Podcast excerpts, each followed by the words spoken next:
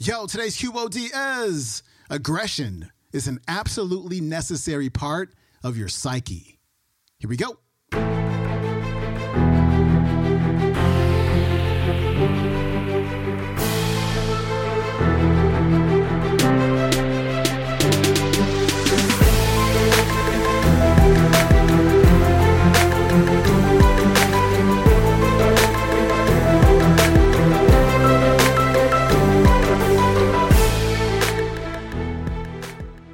Welcome back to the Quote of the Day Show. I'm your host, Sean Croxton of SeanCroxton.com. We've got Jordan B. Peterson back on the show. And he was on the, the podcast a few weeks ago talking about this very same topic, but I wanted to reiterate it because I think we need to hear it again and again because it can get kind of lost in the mix.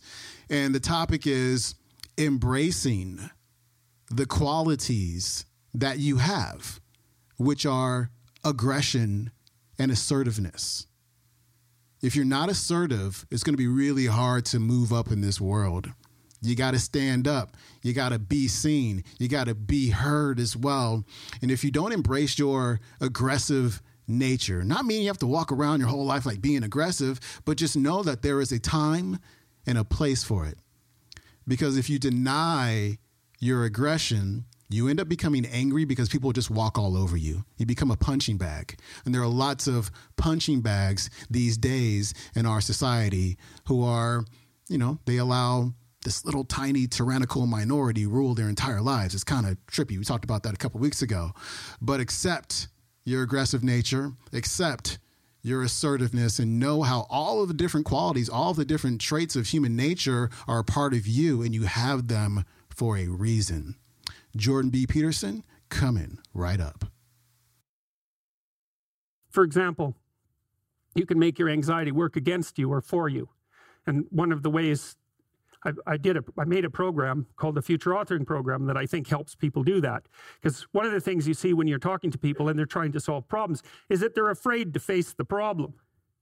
And so then their anxiety is working against them, and you can think about it as a as antagonistic to rationality. But then I could say, well, why don't you think for a while about what your life would be like if you didn't face this problem? Because if you think that through, if you have a problem and you really think through what the consequences are going to be in three to five years of not facing it, then you're going to get more afraid of not facing it than facing it. And that's great because then your anxiety, instead of standing in front of you, instead of you having a dragon that's guarding the path in front of you, you have one chasing you down the path from behind. That's a lot more useful.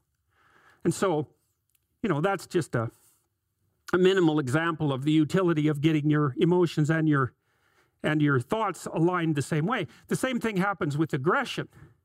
You know, one of the most common reasons that people come and seek psychotherapy really is because they're too agreeable. But what that means is they're not assertive enough. They haven't integrated their capacity for aggression. And so other people can push them around. And, and they're very conflict avoidant. And, and so the consequences of that across time is that you don't stand up for yourself well enough and you get taken advantage of. And that spirals badly downward. And so, partly what you do when you're doing assertiveness training with people is you find out what they're angry about. And they're usually angry, angry if they're not assertive enough because other people are taking advantage of them, or you could say because they're not putting their own necessities forward with enough force. It's hard to distinguish between those two things.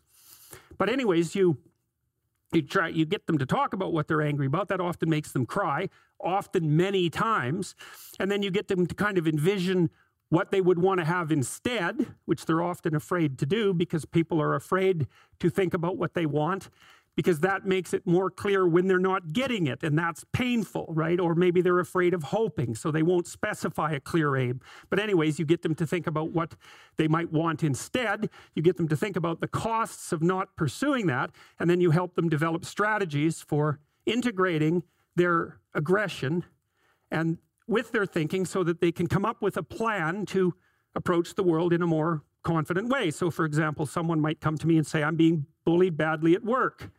And so then I'll say, well, what are your options? You have to put up with it? Well, we'll, we'll figure that out because maybe you do. Maybe you don't have options. But here's how to find out get your damn CV together so it's pristine, right? It's it's ready to go. Get over your fear of a new interview because it, people are generally afraid of that.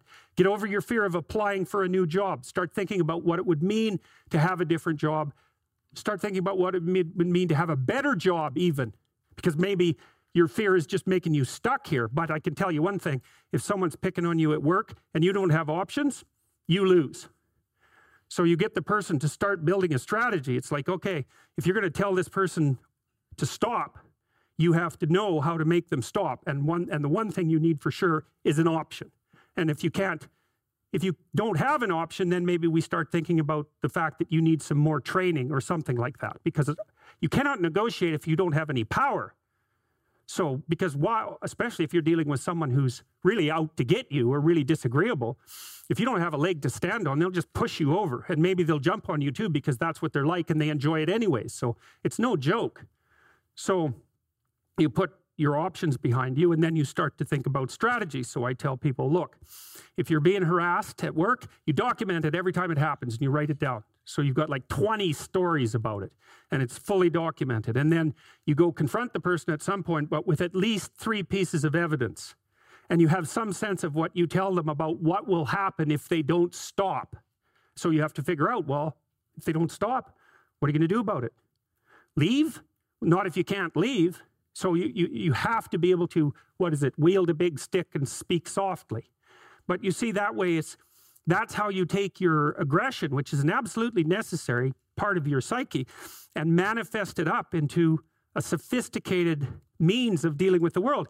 You don't just suppress it. You say, well, I should be able to put up with it, or I wish I wasn't so angry, or something. It's like, forget that. That's all that'll happen is your blood pressure will stay high and you'll die of a heart attack because anger, for example, is a very toxic emotion and it does cause heart damage over time. It's the only emotion that we really know that's been linked to things like cardiovascular risk. And anger is, is toxic because it's like you're driving a car, you are stepping on the gas and pushing on the brake at the same time because anger tells you to run away and to attack at the same time because you don't know what's going to happen. And so it, it really amps up the physiological demand on your body and so if you, you know, including your heart and your musculature. So if you stay like that for like 10 years, you know, you're going to age 20 years. And that's a bad plan. So so, you know, you take your underground emotions and you integrate them into a sophisticated reality. That was Jordan B. Peterson. His website is jordanbpeterson.com. You can watch today's talk on the YouTube. It is called Can Anxiety Work in Your Favor? Jordan B. Peterson. All right, my friend. Hope you enjoyed this week's episodes. Don't forget, Money Mind Academy opens up next week. That's next Tuesday, September 21st. We're going to kick things off with a free masterclass called How to Stop Being Broke as and start making that paper. Get signed up at freemoneyclass.com. All registrants will get the replay. And so if you're going to miss it at 5 o'clock Pacific time, 8 o'clock Eastern time, next Tuesday night, you can watch the replay for a limited time. So get signed up right now. Um, can't wait to see you there. I'm out. Have a great weekend. Peace.